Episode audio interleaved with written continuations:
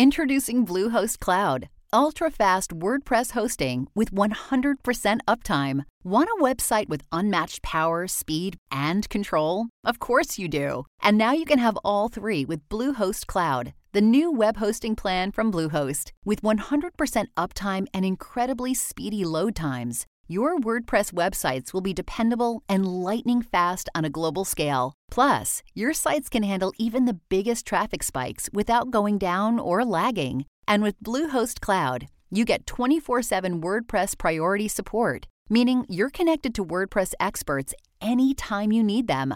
Not to mention, you automatically get daily backups and world class security. So, what are you waiting for? Get Bluehost Cloud today by visiting Bluehost.com. That's Bluehost.com.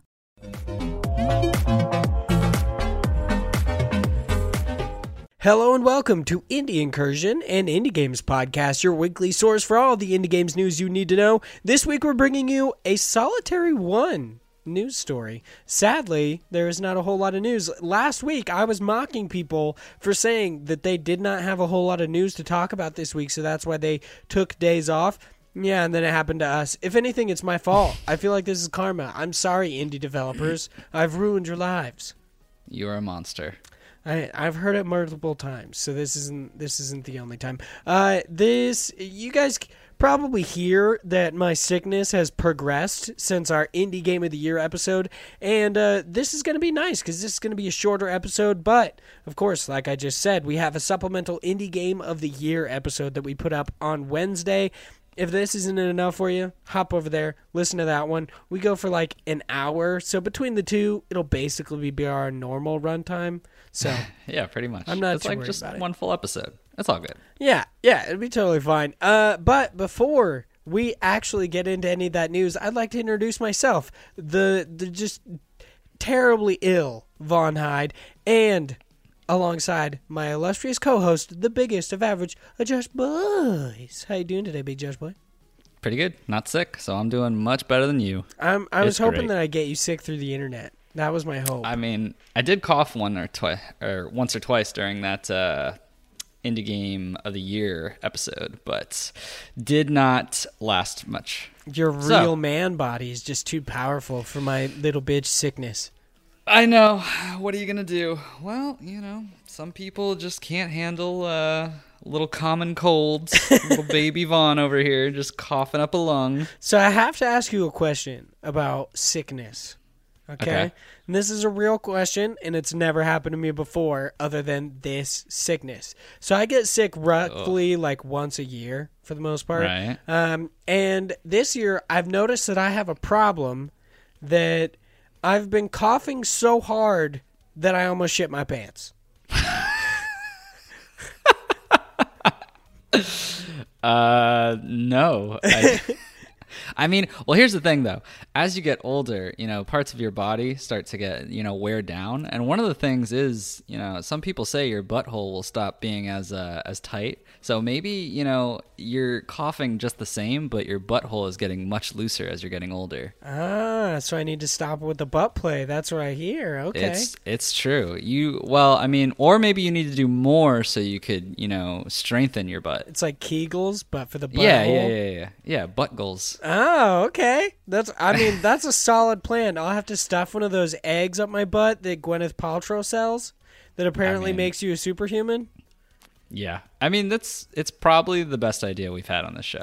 Yeah, I mean, this is real life advice here. Normally, we just spat off dumb bullshit, or at least I do. But this is real, guys.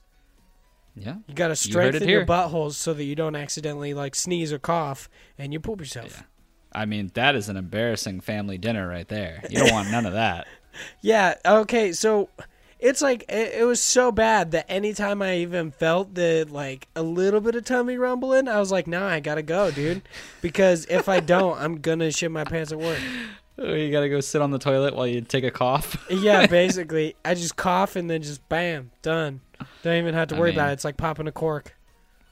nice. Well, uh, nope, never happened to me. I'll keep you posted next time I get sick. All right, sweet. Uh, now let's move on to what we're playing. It looks like you're playing Hellblade: Senua's Sacrifice. How is it? Do you just love it? Do you love the? I mean, uh, the the really in depth look into psychopathy.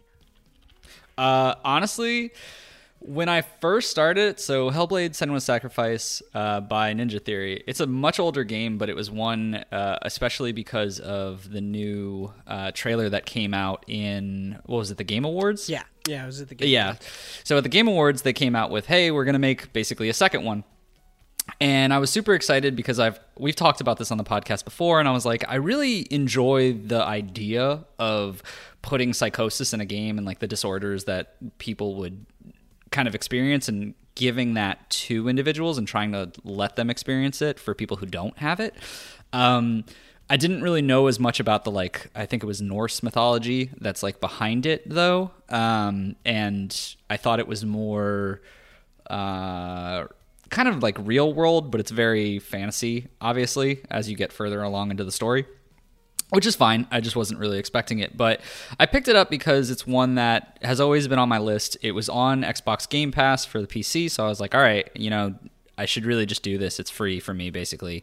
Um, well, f- as much as free is for the five dollar monthly, but anyway, so I started it up uh, it definitely plays like an old game. You can tell it is an older game, but it looks really nice. For a game that was a couple of years, I think it was 2015, 16 for this game, it actually looks very beautiful for a lot of the the different areas. Obviously, as you start getting deeper into like hell, it's not as pretty. Um, but the the graphics are really nice to it. I enjoyed the story of it for the most part. Um, I really loved the way they did psychological disorders in this because the the constant use of not needing something like uh, with the combat in this game is very similar to something like a Batman uh, Arkham Asylum, where you have the enemies who are attacking you and you only really avoid when you're in combat and they're about to attack um, and I really love the fact that there would be enemies behind you or about to attack you. And the only way you would know if you're not staring them in the face is that there would be constant whispers and other voices inside your head, essentially saying, like, oh, they're going to hit you from behind. They're going to, they're, watch out, they're attacking you, things like that. And it was such a different way to play the game without needing a constant, like, indicator, um, but also giving you that constant when you're not out or when you're outside of combat that constant like um, not reassuring but you basically second guess yourself because all these voices are talking to you and telling you different things.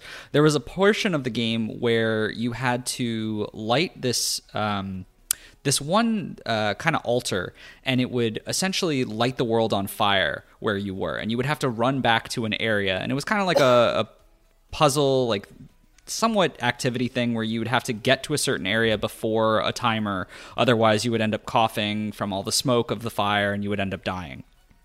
And so I knew because I had just walked from point A to point B from where the gate was that I needed to go to the actual altar that I lighted.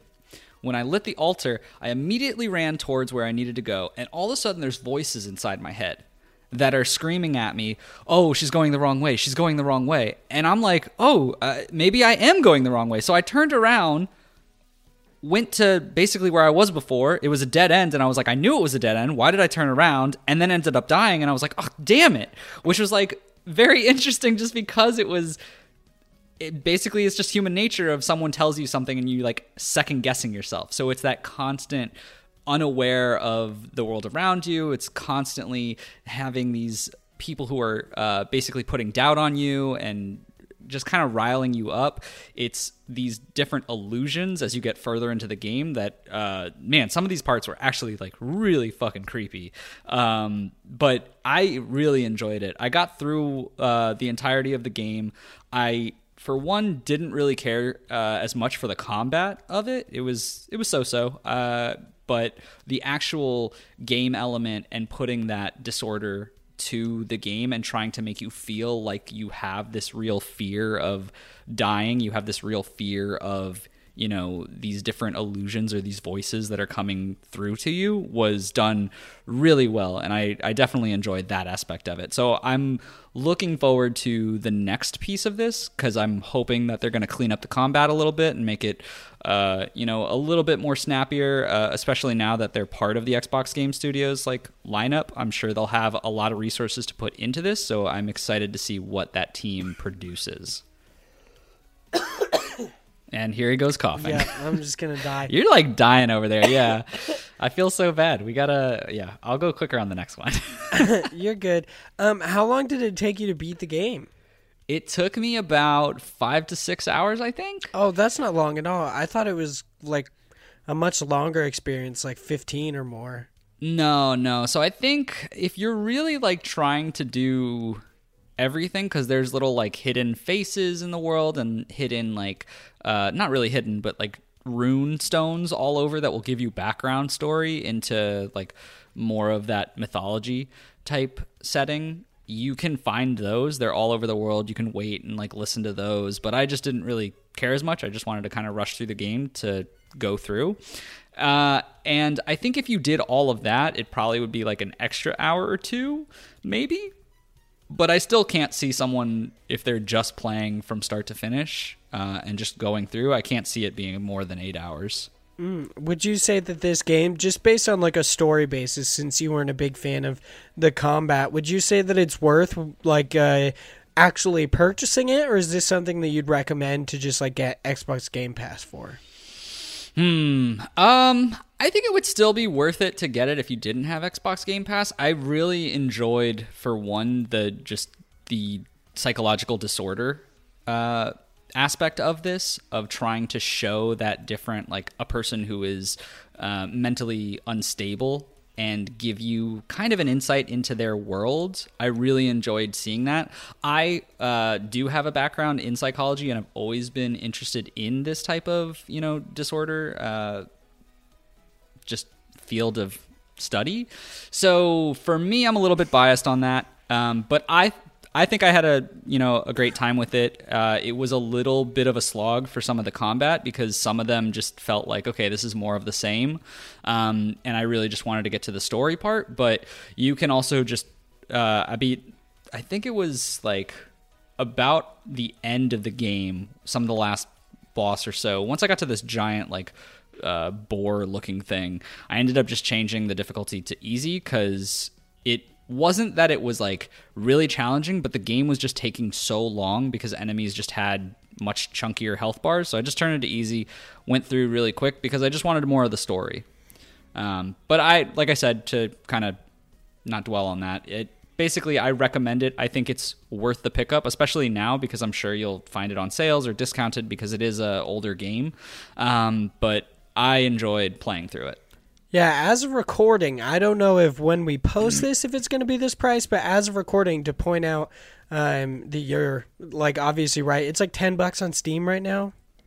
Uh, that'll probably go up though because uh, I think today the is the last day sale of the winter. Yeah, exactly. So the winter sale will end today. So probably um, it will go back up to full price. Um, but you know maybe this is one you just keep on your wish list and keep an eye on if it does go on sale again. I think it's worth it regardless. Um, but also Xbox Game Pass if you have it, it's there. Awesome, uh, and you're also playing Binding of Isaac Afterbirth Plus. Yeah. So I've always loved Binding of Isaac, uh, and I'm. We've talked about this. I'm a fan of Ed, Edmund McMillen and his work. Dude, even I have to is- say he's like the cutest boy. He's like watching Indie Game the movie. He's like so cute in that, and uh, I think Danny O'Dwyer put out a picture of like him uh, like interviewing Edmund McMillen, and he's just such a cute boy. He's just Right. so excited all the time. It's so interesting. I mean, he seems, at least from what I've seen from Indie Game the movie, he seems like a pretty dope dude. Um, that being said, he has a pretty twisted mind. Yeah, Uh, dude. One of his games, you fight a vagina monster. Actually, no, that's you. You also do that in Binding of Isaac. Yeah, you do. You fight a lot of weird monsters. Uh, there's quite an imagination from this developer. Uh, but regardless, I've always been a big fan of Binding of Isaac. I had the initial one, so the first one that came out before they started building out expansions to it, and like the remastered version, which I believe was Rebirth. Um, and then after Rebirth, they had DLC, which was Afterbirth and Afterbirth Plus. So I went on Steam because it's the winter sale. Saw that it was twenty five bucks to get all of the different Rebirth, Afterbirth DLC, um, and then ended up just getting it on the Switch because it was twenty bucks for Afterbirth Plus. I don't know why, since usually Switch is a higher price, but regardless, I'm actually really happy I did because man, that is a great game to have for portability sake. Um, but regardless, I'm having a ton of fun with it. So when I stopped with Binding of Isaac, the normal version, there was like so much less to do in the game as far as the different relics, the different power ups, the different enemies, the different bosses. Like, there is so much more that is packed into this game, and I'm having such a fun time going through it and playing it again because it's got such a great, like, repetitive loop of going through and in a lot of cases me getting my ass handed to me but then there's a couple of runs where i just i get really good rng and really good power-ups and i feel so powerful and i'm going through i'm killing all these enemies and it's just so satisfying to play this game when you get that good run that it's worth it to try that. And a, a lot of it is mostly just memorizing patterns of enemies and getting good um, but i'm really rusty and i wasn't really that great at this game beforehand. But watching uh, specifically what got me into this is I, I started watching on Twitch. There's a, a streamer, I believe is Cobalt Streak or Strike, I can't remember. Um, but he's been doing a no deaths all unlock challenge, and he's like almost done with it. I've been watching him. He's friggin' crazy. I don't know how he like barely will ever get hit by anything and just knows what every like he's like a walking encyclopedia with this game. He just knows what every power up is. He knows w- when to get what and why you should do things in a certain order. It he's obviously played this game for a long time. But watching him and just being like, man, I really want to pick this game up. I, I went through it and I'm having a blast with it. I honestly feel bad because I feel like the next couple of weeks, this is like all I want to play and I don't want to get anything new. Do you, and I've wondered this for a while, do you know why Tommy um, didn't work on Binding of Isaac? After after they put out Super Meat Boy, uh, which was Edmund and Tommy, they, like, he doesn't work on any other games with him, it doesn't seem. yeah, I'm, I'm not sure. I don't I don't know the background of that. But Yeah, it's, it's an interesting weird. question. Yeah. Yeah. for sure. I've been wondering that for a while. Have you ever actually completed a run in Binding of Isaac? Yeah. Fuck, dude, I'm so bad at that game. But it's well, it's hard to say completed because uh, with Binding of Isaac, when you complete it, like you complete it and then it unlocks more for you to do, essentially. So oh, that's really cool. Do you get to keep all your power ups and everything? no. Oh, so you just restart No. like the standard you restart. roguelike. Sweet. Yeah, yeah. You restart. So like the first one is you end up killing mom. And then after that, you get two new rooms to explore after mom, which is like you going in the place called the Utero, which is essentially her uterus, which this game is really fucked up. but you go through and you have two more uh, rooms, like two more levels to go through, and then at the end of that, you fight uh, basically a fetus inside of your mother, which is like you, I guess. You like gotta beat us that fetus, dude. Yeah, pretty much. And so you're fighting that, which is crazy. And then once you unlock that, then you can go through um, basically picking whether you want to go deeper into hell or d- like up into heaven. And then there's different bosses for all of those. And it just keeps going. Like each time you do one of those major boss like completions, it then unlocks it for you so that you can do a longer run essentially. Oh, okay. Yeah, I've I've played a little bit of Binding of Isaac on the Nintendo Switch when it got a physical release, I believe in 2017. But mm. that's pretty much all I've played of it. I've never completed a run or got to the end or anything. I was never part of the Get Good squad. It's you should get good. Get good with me. I'll we'll do it together. Uh, for me, what I've been playing is pretty much just. I, I talked about this a lot during the Indie Game of the Year episode. Uh, I've been playing more Minoria, really enjoy it. Hitting up some more bosses, um, kind of running into a bunch of different creature designs, which I really enjoy. Uh, I played a short hike and I beat it. Really, really like that game. Also, listen to our Indie Game of the Year episode. It might surprise you, I guess.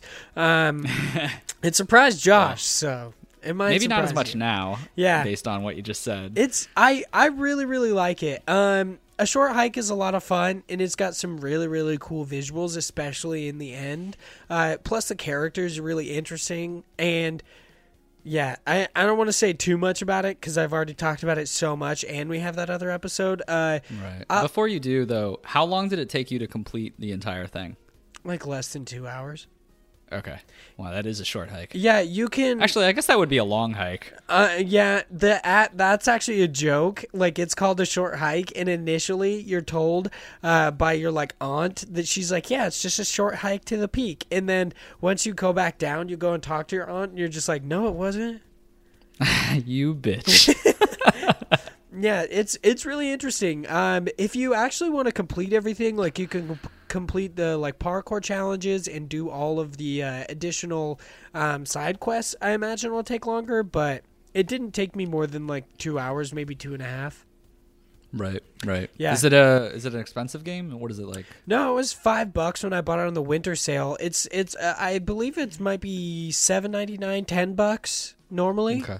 So it's That's it's really bad. cheap. I'd recommend like it it I don't think it'll be for everybody, but it is Mm-hmm. an experience that I think uh like most people will get with. The the few people that won't like it will probably be those who like kind of like the first person shooter and like super action heavy games. This one is just super chill. It's just fun. You just run around, you grab feathers, you climb, you talk to characters, you just like fuck around, dig up like treasures and stuff. It's it's interesting. It's yeah, it's a really mellow game. It's it's not for those like looking for something to really sink their teeth into. It's just something that you might like play a couple hours of every now and then just because it's interesting. But yeah, you Weren't don't. you weren't you the person who said you didn't want uh, Animal Crossing or No, I'm not gonna play Animal fucking Crossing? Animal Crossing, dude. This shit's You're literally explaining dumb. Animal Crossing's whole thing. Like that was exactly you're like you're digging, you're talking to people, you're climbing, you're like that is exactly Animal Crossing. Yeah, but I'm not being fucking gouged by some dick. Actually, you do. You get gouged by a dickhead, but I'm not like fucking paying mortgage on a house that I didn't give a shit about. You know? Now it's a desert island getaway though. No, I'm I've never been a fan of the Animal Crossing games. I tried to play it when I was younger on the DS, but I just can't get into it. It's just not interesting enough. And I'm actually trying to get my fiance into video games other than Spyro, and uh, I bought her a It's awfully specific. yeah, that's all she plays. Um, Uh-huh. I bought her a 3DS and I got her Animal Crossing New Leaf because I thought she'd really enjoy it. And she was like playing a little bit every now and then, but it really started to piss her off that shops, like when she would get to play the game, the shops would all be closed because it was late at night. Just change the time on the console. That's what I told her, and she said that's cheating. So. What? I, I mean, yeah, but just Dude, it's just like? Pokemon. Like I really wanted to get that fetus Pokemon, but I was not gonna change the time. And the weather Hmm. Just system with fucking you. stupid. You're a bitch, dude. I mean, I could have. I still got him. I got I love fetus that boy. fetus Pokemon. He's so cool. He's definitely my favorite Pokemon. You're so weird, dude. He's so interesting looking. Uh, the last game that I have been playing is actually The Messenger. Sure, it came out a couple years ago, but actually, I think it came out last year, right? Came out. Well, I think Maybe it was the end of 18. 2017. It was no, it was Oh, I'm sorry. I'm I'm saying last year, but I'm meaning 2018 because we're Yeah, two yeah, yeah, days into 2020. Yes, yes. yeah, I believe it came out in 2018. Uh, super fun. By the way, Minoria is made by Bomb Service. Uh, a Short Hike is made by Adam Robinson Yu, and The Messenger is made by Sabotage Studios or just Sabotage. Uh, that's all I can find with Sabotage. But Good. The Messenger I find actually really fun. I, I at the risk of spoiling this for people who didn't know, I have yet to got to the to get to the point where it actually changes like graphical styles. Oh man, that's such a big twist and everything. You got to get there. I know it's really interesting, and I like the character design of your like second form so much more because he has that awesome straw hat on. But yeah, I I haven't gotten too far into it. It's it's fun, and I like how quirky uh, a lot of the characters are. Like the necromancer who's talking to his staff, and his staff's Yeah, like, yeah. "I want to be evil," and he's like, "I don't want to be," and he's like, "Fine, I'll leave you," and he's like. How are you going to be evil if you're not in my hand? Like, I have to use you. And he's like, You got me there. That's a good point. Yeah, the the actual dialogue in this game is so good. I love it. I so do you you know the like what happens when that uh that transition happens though, right? Um, not really. No. Okay, I, okay, I good. know Yeah, some yeah. We'll of the stuff, but I don't know a whole lot about it. Like I know who the. Sh- I'm not going to say anything because I don't want to ruin anything for anybody. yeah, that's fine. That's fine. Um, I just I wanted to see where you at. Yeah, uh, where I, you're at. I've seen a little bit of it in like random list videos and stuff like that, but Gotcha, gotcha, gotcha. Yeah, I'm excited to see your opinion when you get like more into the game. yeah, I want to play more. It's it's really fun. Um, there's nothing really holding me back from it other than you know playing Minoria. I'm also playing uh, Momodora Reverie Under the Moonlight. I bought I fought that big titty boss. Oh yeah, Yeah, where how you just beat it? the shit out of her Were you so distracted?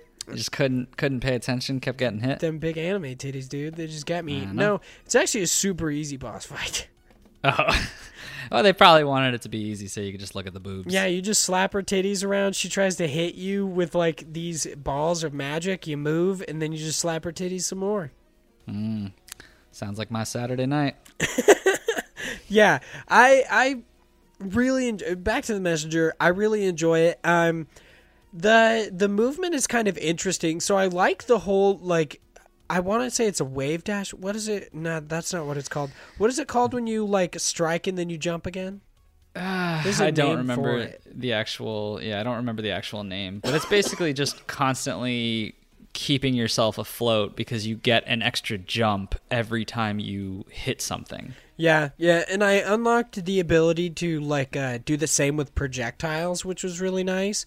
Yeah. But um, I don't know. It's like for having that in it, it's oddly your character is oddly slow, which sounds weird. Like I anticipated it to be much like him to be much faster of a character, um, Right, especially right. because of that. But instead, it's just like your typical kind of platformer. They don't move across a cre- screen too quickly. Um, I'm basically I'm expecting it to be like fucking Spectre of Torment, and instead it's just like Shovel Knight. Yeah, I mean, I, I get what you you're saying for that. It can be a bit clunky at times. Um, I think it also takes a while for. Have you gotten the the grappling hook yet? No, uh-uh. Okay, so that'll help. I a- just a beat the. Necromancer, I think. So I'm only like two bosses in. Okay. Yeah, yeah, yeah. So there's a couple of things that you'll get in addition to your normal kit that will help speed that up a lot. So if you watch speedrunners, um, once you get good at that, basically like the jumping effect, um, using the grapple hook and that double jump will ma- basically make you fly across the screen. So it just takes some time, but otherwise at the start it can be a little clunky. I'm gonna be honest though, that jump is like a pain in the dick. It's like know. it's It- hard to get used to. You'll get used to it. It it took me a while as well.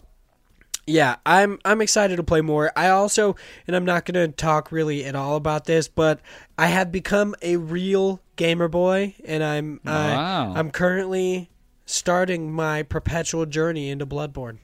Yeah. yeah. Oh my goodness! I decided Wow. to play some Bloodborne. Yeah, just cuz I wanted to read the comics, so I was like, "Hey, I got to play the game." Damn, That's my I can't entire wait to thought hear process. how pissed off you get. I mean, I've killed. Uh, I killed the cleric beast. Not too bad. Summoned like Father Gascoigne to help me do that one, and then you have to fight him. And dude's a cuck. Not a fan. He's a big butthole. He's like, "Hey, I've got three different stages," and I'm like, "Hey, why don't you just go fuck yourself?" Like, that's just Sounds annoying as right. shit. Um, but I realized today that I was not performing the visceral attacks correctly when my friend brought it up to me. So, yeah, yeah. Mm, maybe Hopefully, I figured it out now. Yeah, I don't know nothing about Bloodborne or the Souls games. Dude, that I shit's couldn't- fun. I'm gonna be I honest; mean- it's a huge pain, but I do actually enjoy them, and because of like Minoria and Momodora, it's making me want to go back and actually play a lot of the like Demon Souls and Dark Souls and Bloodborne. Hmm.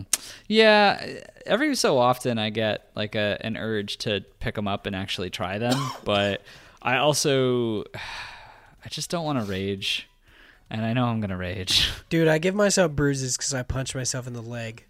Oh my god, no! But I, have yet to get actually annoyed. Like Bloodborne is kind of nice because, and I'm sorry, I know I said we weren't going to talk about this much, but trust me, can, this isn't that much. Um, it, Bloodborne is kind of different. So in like Dark Souls, you have like uh, I think three Estus flasks to begin with, which is basically just heals you. Um, Right. In Bloodborne, and you could you can increase that with like Estus shards, which you can then forge into Estus flasks, I believe. Um, I can't 100% remember. It's been a while since I played Dark Souls, but in Bloodborne, you actually just get like kind of I forget what they're called. Um, they're basically like healing syringes that you stab into your leg. You get 20 of them. So you have quite a bit to actually like heal you. Um, plus it's much more fast paced than Dark Souls. So I, I actually think it's it is one of the most accessible of the games. Hmm. Yeah, yeah. That, I mean, that's kind of what I've heard as well, and that's why I probably would only consider doing Bloodborne as opposed to the you know like original Dark Souls. But I don't know. I still probably won't ever do it. Dude, you're in the Get Good squad. You gotta. I know I am, but I don't know. I just I like get good for like platformers and things like that, not for like the fighting. I don't know. It's the same thing that was kind of with like Hellblade. Is it was like it was kind of slow paced of combat and just dodge attack, attack attack dodge, attack attack dodge, and just constantly doing that. And I was like, ah, this is great, but nah, that's okay. All right. Uh, so let's hop in to our meat and potatoes. Not really of this episode. Uh, it's mostly just one potato. Yeah, just the just the one, the single piece. Uh, this is our one news story for today. It's over on GameSpot. It's written by Steve Watts, and it is Untitled Goose Game honks its way to a huge milestone. It's actually just two huge milestone. Thanks for honking, by the way. That's nice. of you. Thanks. Yeah, I was, uh, had to get it out. You know, I hear I hear the word honk, and it just something takes over. You're you're like you've got like the goose poltergeist. You're you're now like what is it? Uh, fuck. What is it called when demons invade your know. body? Uh, uh, How is totally like blanking on this? uh, Possessed. You're possessed by the That's goose. the word. Yeah, yeah. Um, the So proud of you. the indie hit Untitled Goose Game has crossed a million copies sold, according to Panic. Uh, the milestone came just a couple weeks after the game hit PS4 and Xbox One, having originally debuted on PC via the Epic Game Store and Nintendo Switch. The publisher marked the announcement with a heartfelt thanks to fans. Uh, and this is a quote It seems impossible, but last week. Uh, yeah, but last week, three months after launch, Untitled Goose Game passed 1 million copies sold, said uh, Cabel Saucer, maybe? Not 100%. Um, on Twitter. From the bottom Good of, enough for me.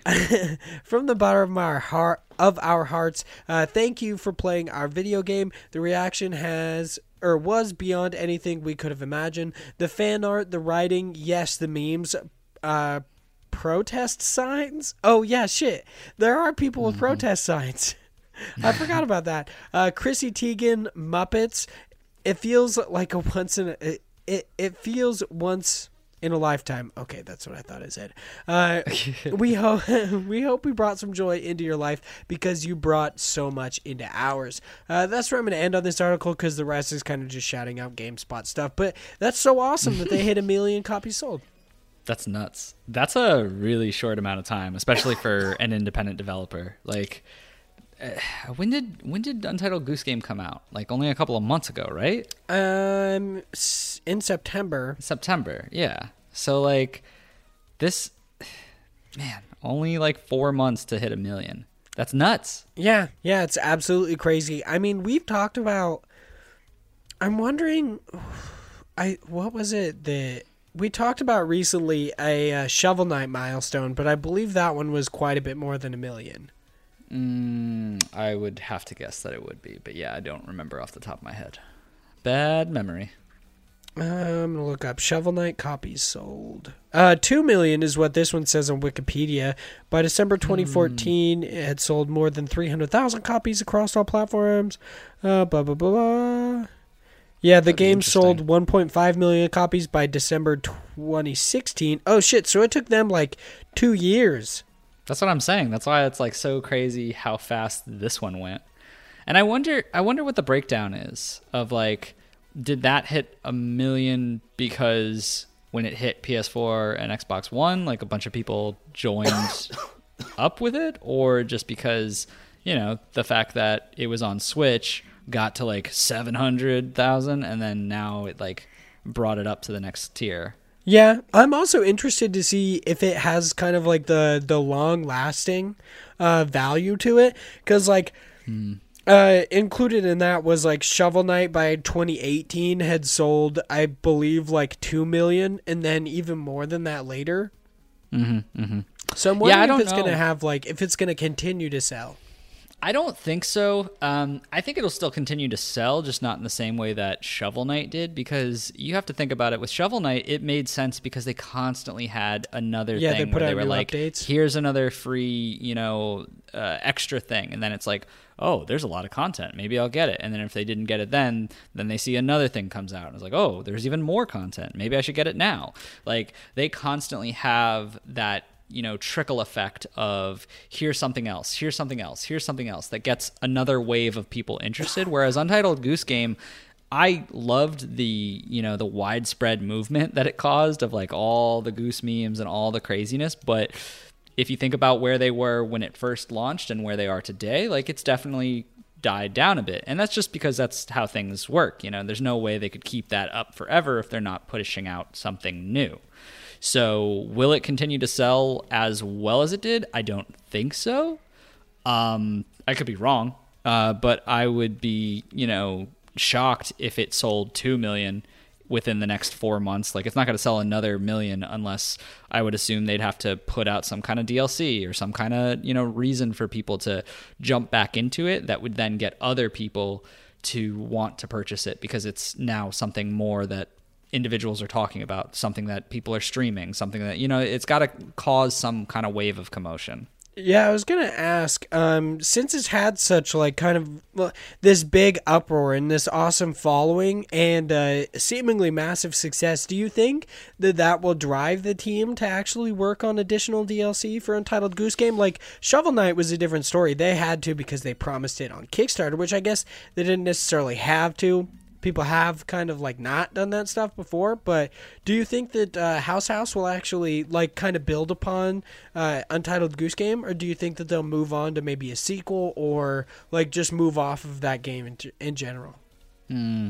That you know that's interesting because from this studio, which which is weird because this was kind of more of like a joke. So I wonder what they you know really wanted to work on or what that team really wants to do. Like granted, yes, they you know did this in a very well way, but there have been articles that show that this was more of kind of like they just came up with it and then it just kind of rolled into this thing and kind of built its own life on its own, but I'd be interested to see where they really want to take this. You know, there's the one side of them that could say, we want to be lucrative and we want to make money, so we'll do an Untitled Goose Game too.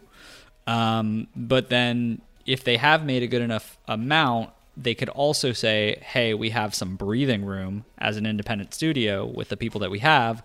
Let's work on something that, you know, maybe we can fall back on and slightly fail a little bit so that we can do what we really uh, you know have set out to do or what we really are inspired by.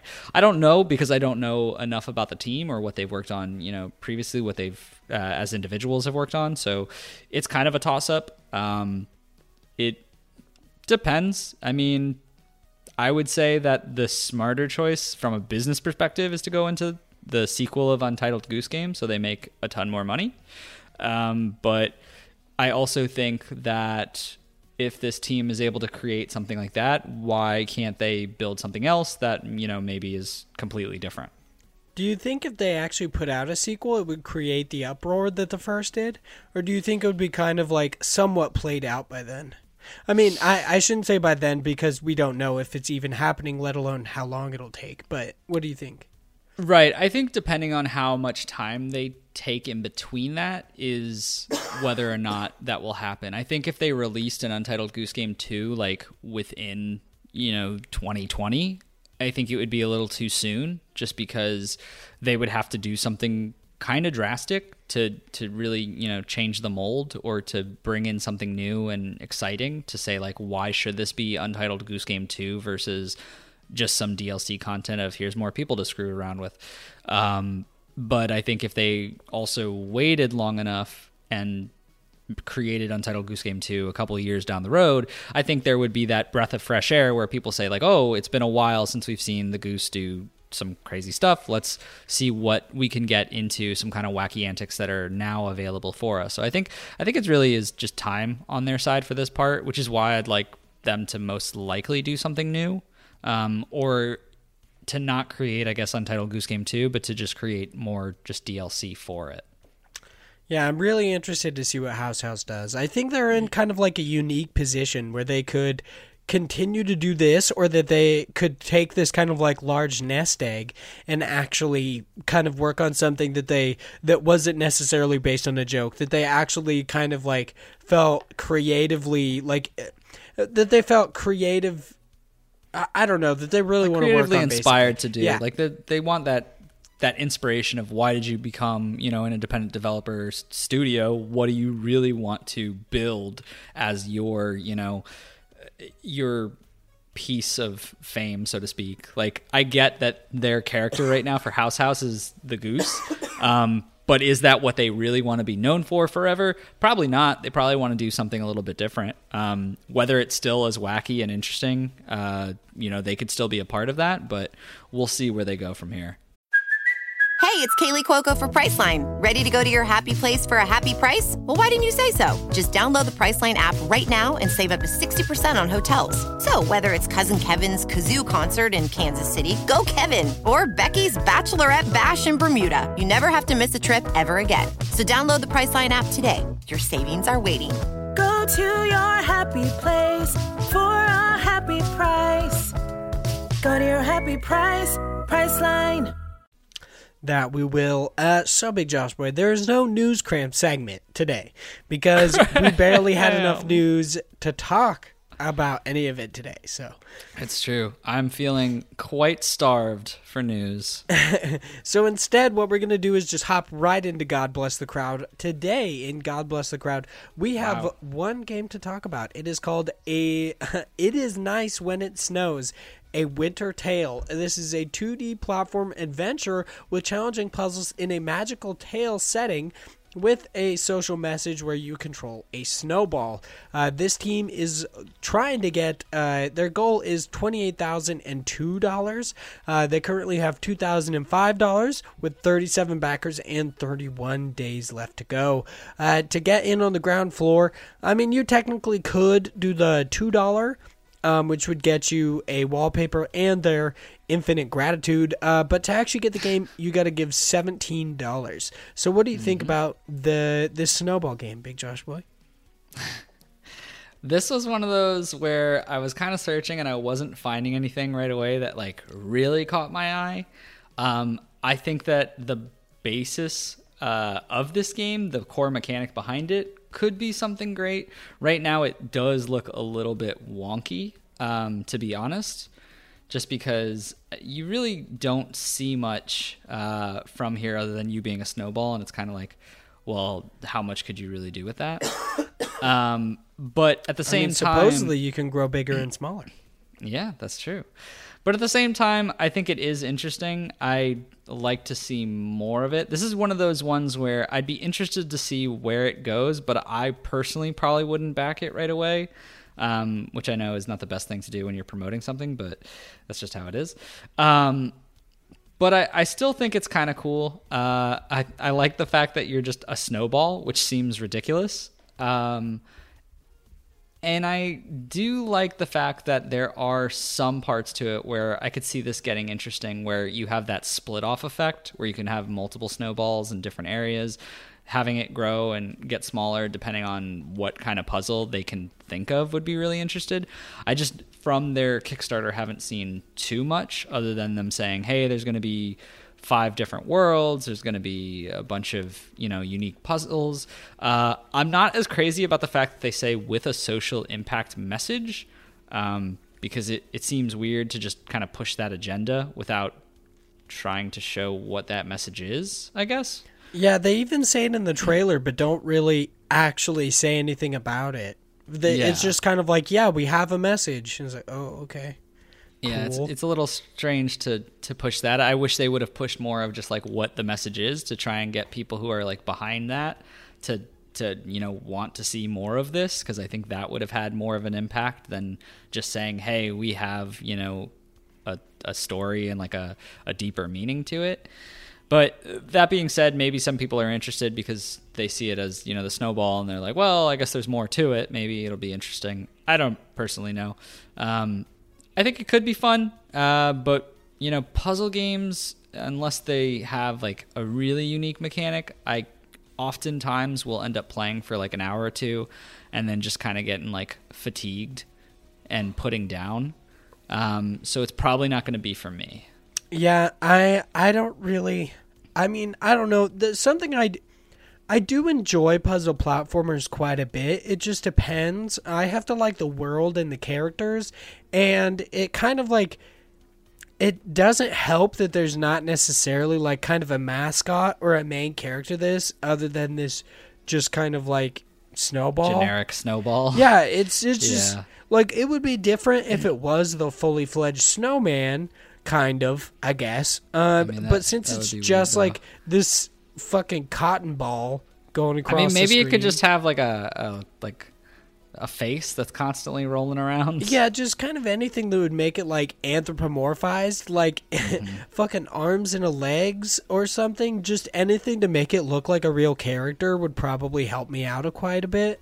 Um, Mm-hmm. There's just because I do like the the really interesting kind of like uh, don't starve esque art style that the foreign Yeah. Background have, but the snowball itself is just so boring, and I I really mean it. It looks like a cotton ball.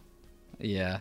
It it also it's kind of uh, a shame because the art style is so interesting in the background and then you have just a very and I guess they did that to distinguish it from the background, but like the snowball character doesn't blend in with anything else in the world really.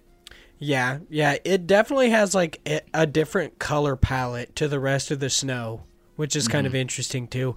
Um, I think it'll be cool to see how this unfolds and what kind of like uh, gameplay elements they could do. Like you said, there there is the you can divide your snowball into multiple. Uh, you actually can gain and decrease snow so that you can accomplish certain puzzles. It it seems really interesting um but i i wouldn't back it either honestly. It it doesn't seem like my kind of game but if you guys like snowballs and you like puzzle platformers which is an odd mix. If you like snowballs.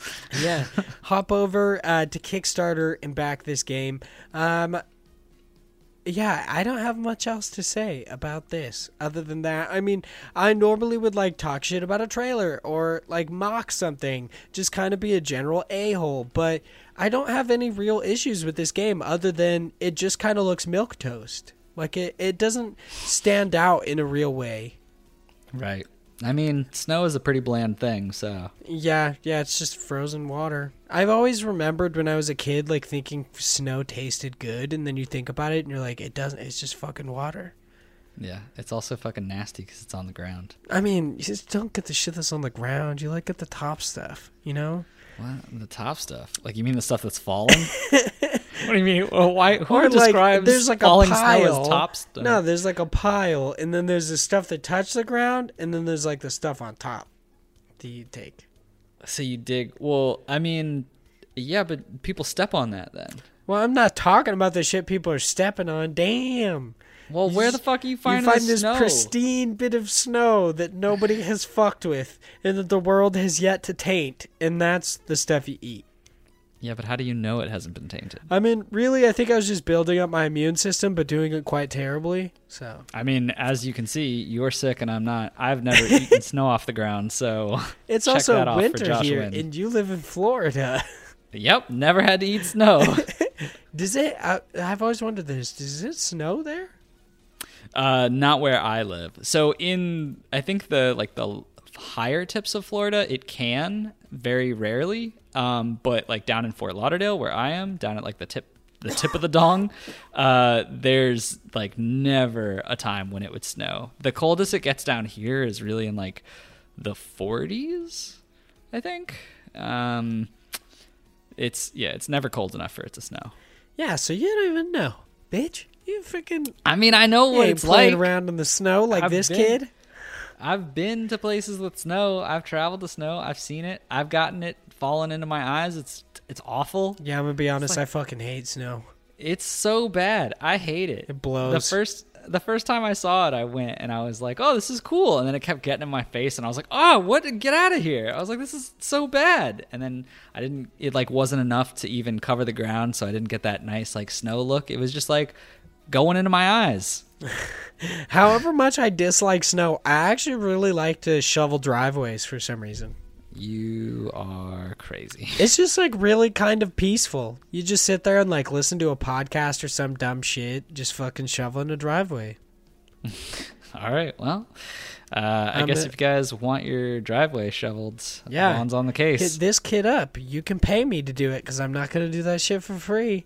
I'm a simple minded creature. Uh, speaking of, let's hop into our random questions of today. Uh, we have two random questions, both written in by Chase. The first one he wrote in last week, but I forgot about it. So sorry for that. He told me I was racist because of it. And, wow, that's weird. Yeah. Uh, aren't you both white? Um, yeah, yeah. So what race are you racist against? I mean, he's like a quarter Mexican, I think, so. Ah, a quarter racist. Yeah. The worst kind. I'm not entirely racist. Uh, Yeah. So, you know, that's just okay. a little bit is fine, I guess. I mean, I suppose. Well, I, I don't. Um. Yeah. Let's just go to the question. Uh, Chase wrote in his first question, and these tie together, and apparently he is going to build a larger narrative with this, which is kind of interesting. He writes in and says, "Imagine the world goes to shit, and a few of your close friends slash family are alive, along with ten percent of the USA. What does your first week look like? What are your goals? And are you nice to other survivors, or is it us versus them?" Now, I should uh, kind of preface this with saying that he has said that this was just kind of like a random event. For the most part, you don't have to worry about getting sick because of it. Um, And as far as I know, this isn't like a fucking zombie apocalypse scenario. This is I mean, we don't know. The story is unfolding yeah, right before our eyes. um, yeah. It could be in another freaking question. He's gonna say, Yeah. "J.K. They're zombies. Eat a dick." But Wow, that's that's a not a question.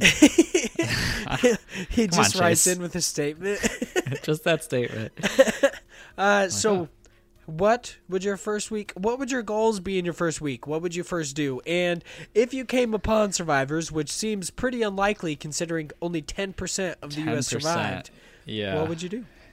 Uh, well, I mean that's interesting because if 10% of the US is left, 90% just gone, then it would be interesting to see what part Oh, I should of that also pers- say that it is like a like a sickness and stuff. So buildings are still intact and everything. I very specifically asked him that question. So everything is as it normally would be, just a lot less people. Okay, because that's kind of where I was getting to is because like what's functional right now? I guess that would be the first week. Like, would basically just to be assess the situation. Like, you know, are there radio stations that are out there where people are like talking about this and kind of giving any type of like, oh, we're trying to help the remaining survivors or this is what's happening. Try to find uh, some constant source of food because if 90% are gone, that means like uh, we don't really have supermarkets anymore. Um, and then I guess to find some type of defense because with that whole uh, apocalypse sort of mentality, there's going to be people out of that 10%, I'm sure, that will kind of be a every man for himself.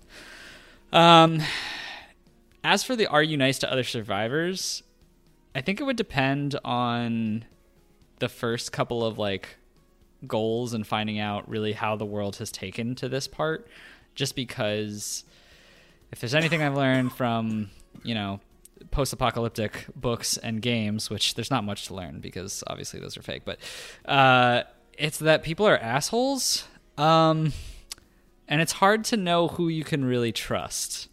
So I don't know if I would trust anyone other than people I know, unfortunately.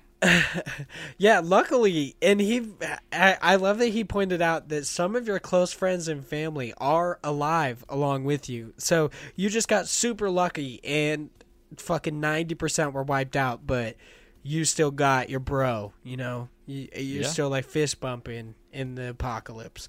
But I um, mean, I think, man, we'd also have to cancel the podcast. I don't think we could do it anymore.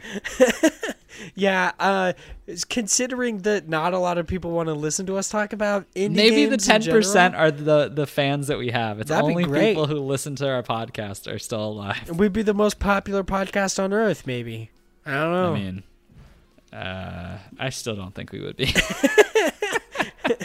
There's somebody somewhere like podcasting about cheese that is for some reason more entertaining than us talking about indie games. I mean, there's a lot of cheese, like a lot of cheese. Yeah, You could yeah. probably do a podcast on that. I'm sure there is. I'm def- there's definitely a podcast about cheese. But um, for me, what would my first week look like? What are my goals? Since shelter does not seem to be an issue, since none of the buildings are like fucked up or anything like that, um, I would pretty much just try to gather up with all my friends, close family, whoever is still alive. Um, I when it comes to like I would initially try to kind of like stockpile food. We'd probably head to like some grocery stores, get as much food as possible. Uh, I think we'd all kind of like congregate in a single place, uh, kind of like move Yeah. into maybe a single neighborhood because I don't think that we'd want to branch out too much. Like my Yeah, parents, like a nice condo, you know, settle Yeah. down, you know. my parents the- live like dream. 30 minutes, 40 minutes away from me, and I don't know how long communication would last with them, considering most of the U.S. is like annihilated, so there's not many people who could like hold up these systems. So I think we'd all pretty much move closer to each other. Uh, of course, technically we'd be looting, but I think in the apocalypse, looting is kind of acceptable. Yeah, I Um, mean, if, for, I I mean, yeah, like uh, eventually looting's not okay, but like in the immediate couple of like th- that year for sure, you really don't even know. Like it would be so annoying because you'd be like. Oh man, I've grown to this lifestyle of going to the supermarket and there's food there. And then you're like, oh, now I need to find an actual person who farms or can get food. Like, it would be awful. Yeah, yeah, it would be really it would it would You be know- interesting. Um that's where the whole like are you nice to other survivors and uh like kind of is it us versus them? For me, I would I would be nice. Um I'd be welcoming cuz really like I'm assuming we know that a lot of the we know that a lot of people are wiped out because you would see it. Like you Right. if only 10% of the US is alive, I I think you'd notice that. Um I mean, yeah, I'd like because I kind of feel the same way. That's why I was like a little bit hesitant on my answer with that one because I would be nice, but to a degree. Like I don't feel like I'd ever trust a lot of people, and it would take quite a bit of time. I think it would be good to create some kind of vetting process, but obviously that comes into a weird like uh, kind of almost building a government of ourselves, which I also wouldn't want to do. I don't know. It, it's weird. I don't know how I would vet someone or, or find out that they're like okay for the area. Yeah, yeah, like they'd be okay to kind of be in your society, I guess. Yeah, exactly. Because like, and uh, granted, right away it probably wouldn't be that bad, but like as more people start to like pick up on like, oh, I could probably get away with shit because it's kind of like a, a free for all now. Like, and granted, maybe maybe it even wouldn't because like there's a lot of people in the U.S. So depending on how heavily impact like because if it's heavily impacted and dispersed across the us then it would probably be bad but like is the 90% all in other states and like the 10% is my state and we're all like just still the same amount of people like No, I'd assume that it's across the U.S. Like ten percent uh, up from the U.S. like as a whole. So Yeah. uh, that. Given that, it's pretty weird that your close friends and family just happen. that's what i'm saying is like it's very very specific still, that is a nice caveat that he added. Um, yeah, I would, I would be nice. I would be welcoming to other survivors because at that point, it's like you kind of have to help other people, or they, you might be. You're, you- I mean, you're not really condemning them to death because they're gonna murder you in your sleep yeah, maybe you never know. Um, but I wouldn't exactly be super welcoming to them. I'm not gonna like invite them into my house or anything. But it's not a shoot on sight kind of a thing. Um, let's move Right, into that his next sense. question or kind of like statement and Part then two. questions. Uh, yeah, part two. Uh, early in the first week, you uh, checked on your neighbors, still not totally understanding what happened. You find them in their bed sleeping. Uh, after trying to wake them, you check for vitals, peeling their eyelid open. It's completely bloodshot. Their skin is completely pale and cold. Uh, this leads into the next month. Roads are pretty clear and homes still intact. Businesses are mildly looted, but there isn't much. Uh, there there aren't many signs of life. Uh, this. Yeah, the event is still a mystery to you, but life moves on. What are your goals and actions in the first month after the first week? So you already did everything in your first week. You kind of like, uh, for me, it's kind of like getting all of the people I know that are still alive close by and gathering all of these like foods, resources, and stuff like that. What does uh, the first month afterwards look like for you? Uh, oof.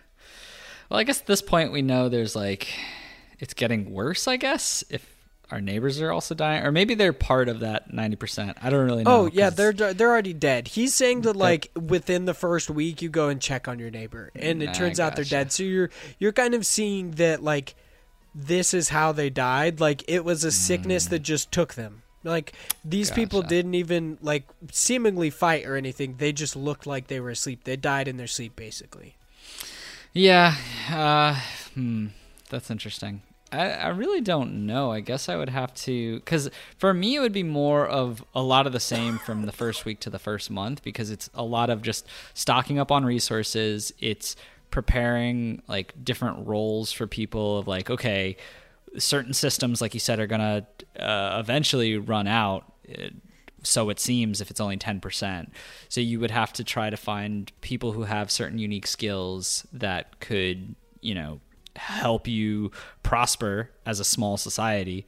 Um, I think it would be mainly just food and shelter that we would have to worry about as far as like, because, yeah, because I guess there's no one or we'd have to find out if like people are like who's manning like the like electric or water or you know like how does that any of that work after 90% of the US is gone? So that would be the type of things that you would have to like set out to try and figure out. Do we have someone who's actively going to keep this up? Do we have you know a way that this is going to still run? Um things like that would be my main focus. So just general survival.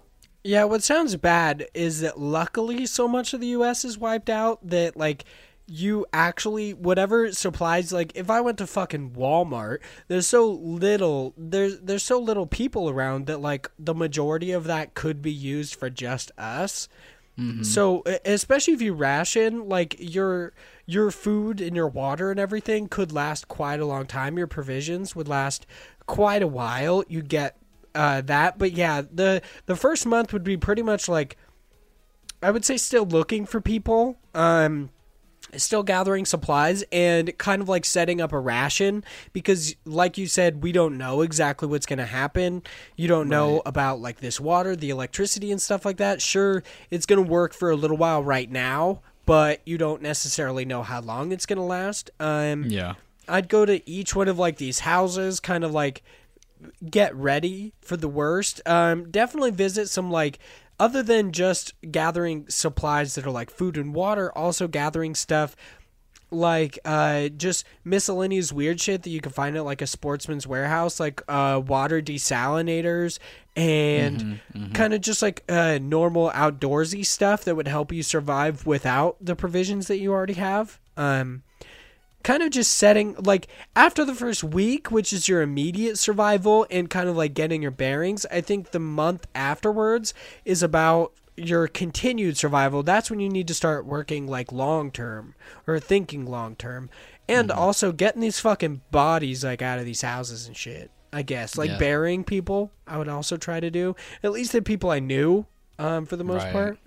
I mean, otherwise it's gonna start stinking, especially if you like you're in an apartment and all Yeah. your fucking neighbors are dead. That's gross. Yeah, and it's not like it's not healthy. Um, I would also wonder, like, Mm-hmm. he hasn't said anything yet. I wonder if like Is it the animal state, or- population was uh, affected at all. Uh, Or if it's mine was just humanity. our other countries getting hit by this. Yeah, I I don't know. He did just specify the USA. So if other countries weren't affected by this, I can guarantee you that the people of the USA would totally get fucked. Like some other country would invade us immediately. Well, just find a person who knows how to fly a plane and get the fuck out. Yeah, go to like Guatemala or some place that didn't happen to like fucking get genocided. I guess it didn't just get straight up murked. Uh, so yeah, we. Once again, your another weird one from Chase. Yeah, yeah, he's really thinking about this, so I'm excited to see what he writes in with next week, and hopefully I remember to read it. Uh, that's it for this episode of the podcast. This one actually wasn't as short as I thought it was going to be, only an hour. Yeah. I mean, we We've spent a lot of like time two just hours BSing. recently, though. Yeah, like, that's we, true, too. We've gone pretty long normally, so. Well, that's because we keep playing too many games. Keep talking about it. It's mostly I, I do ramble about games, so I, I will attribute some of that to my fault. Hey, I imagine that gets people to play them, so that's awesome. Play more indies, guys, especially in 2020. If you're going to make a New Year's resolution, or you did, I hope it was about playing more indie games. Uh, because that yours? No, uh, I did you have any like New Year's resolutions? No, so that was one of the things. So the past couple of years, I've always had like something, uh, and this year I thought about it, and I was like, nah, I'm pretty good. I don't, I don't know. I just didn't really. I couldn't think of anything. I mean, there's the obvious like, oh, I'm gonna work out more, but I would do that anyway because I generally try to stay as fit as I can. Um, the other year, I had one about taking more pictures, which I'm just bad at and don't do. So whatever, I've kind of given up. Uh, and then like others are more about general self improvement, but I don't know. I just don't really attribute those as much to like a New Year's resolution. I don't know why.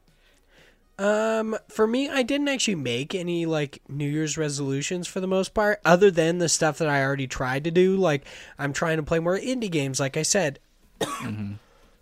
Cough, cough, cough. Uh, I'm gonna try to continue living, you know, after this Uh-huh. cold. Uh, I mean, you're not doing so great, so we'll see. Um, also, I want to. Within this year, I've been okay. So for a while, I've wanted to start writing like more because I wrote for Handsome Phantom for a long time, and then I uh, for like a year for the most part, and I decided that I wanted to kind of like reel that back in and for the most part not write for them for a little while so I could get some stuff off the ground and I want to try to do that. I really want to try to write my own comic book. I've been on that's the cool. fence about it for a long time, but I think I'm finally going to buckle down and try to get one of my ideas off the ground. Um, Nice. especially because like it seems like Kickstarter is a great place to actually do that kind of stuff. So I Yeah. think I might end up like kickstarting a comic book. Um, there's some other stuff that I want to do. Of course, the continued success of Indie Incursion would be great. Um, we're going to We'll try to build this up to be a larger brand, hopefully. So One day, maybe we'll change that uh, incursion part, and it'll uh, grow. yeah, maybe maybe we'll make it easier to find. Yeah, we'll uh, we'll get there one day.